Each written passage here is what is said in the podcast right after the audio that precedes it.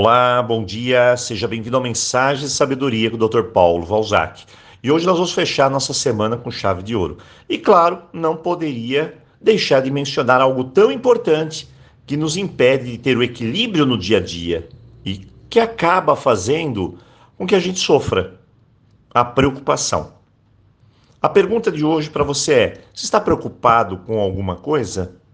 Bem, todos nós temos as nossas preocupações, não é verdade? Temos medos, temos anseios.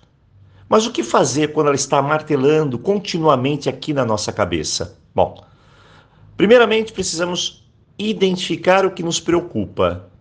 Depois, quais são as consequências disso? E em seguida é importante buscar possíveis soluções. Mas lembrando, foque no que você pode fazer e aceite o que não pode controlar. Isso basicamente resume a nossa mensagem de hoje. Foque no que você pode fazer e aceite o que não pode controlar. Quando eu me preocupo com algo, eu já faço a minha lista mental. O que está sob meu controle e aquilo que não dá para me controlar.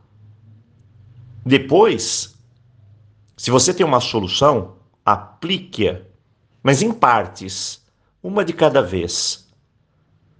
Se possível, busque apoio. E lembre-se, vá com calma, sem culpas ou imaginações. Aceitar o que não está sob nosso controle pode ser a parte mais difícil desse processo, mas é fundamental aprender a fazê-lo.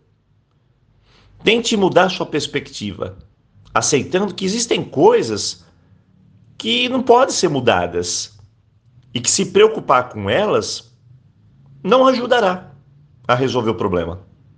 Tem gente que se preocupa demasiadamente com certas situações, criando aqui, ó, um inferno mental.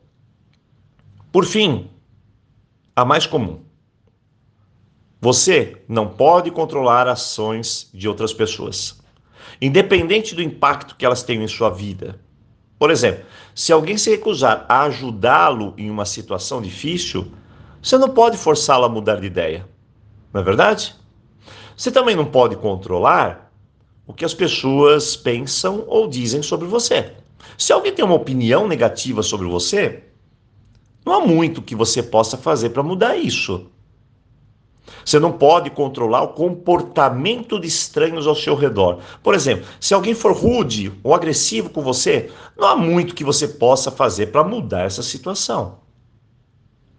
Você não pode controlar as escolhas que as outras pessoas fazem em suas próprias vidas. Se um amigo decide se afastar de você, ou um membro da família decide tomar um caminho diferente, isso está fora do seu controle o passado e as experiências de outras pessoas podem afetar as ações delas, os comportamentos aqui no presente. No entanto, você não pode controlar o passado deles ou as experiências que moldaram quem eles são hoje. Por exemplo, se alguém tem dificuldade em contar, perdão, em confiar nas pessoas devido a experiências passadas, você não pode simplesmente fazê-los confiar em você. Outro exemplo é cada membro da família tem seu próprio conjunto de prioridades, objetivos e suas decisões podem até afetar a todos. No entanto, você não pode controlar as decisões que seus membros da família tomam em suas próprias vidas. Isso inclui decisão sobre carreira, educação, relacionamentos, sexualidade, entre outras. Então é importante lembrar que nem todas as preocupações estão sob nosso controle e que aprender a aceitar isso é fundamental para o nosso bem-estar emocional. Por isso, lembre-se sempre de focar no que você pode fazer e aceitar o que não pode controlar.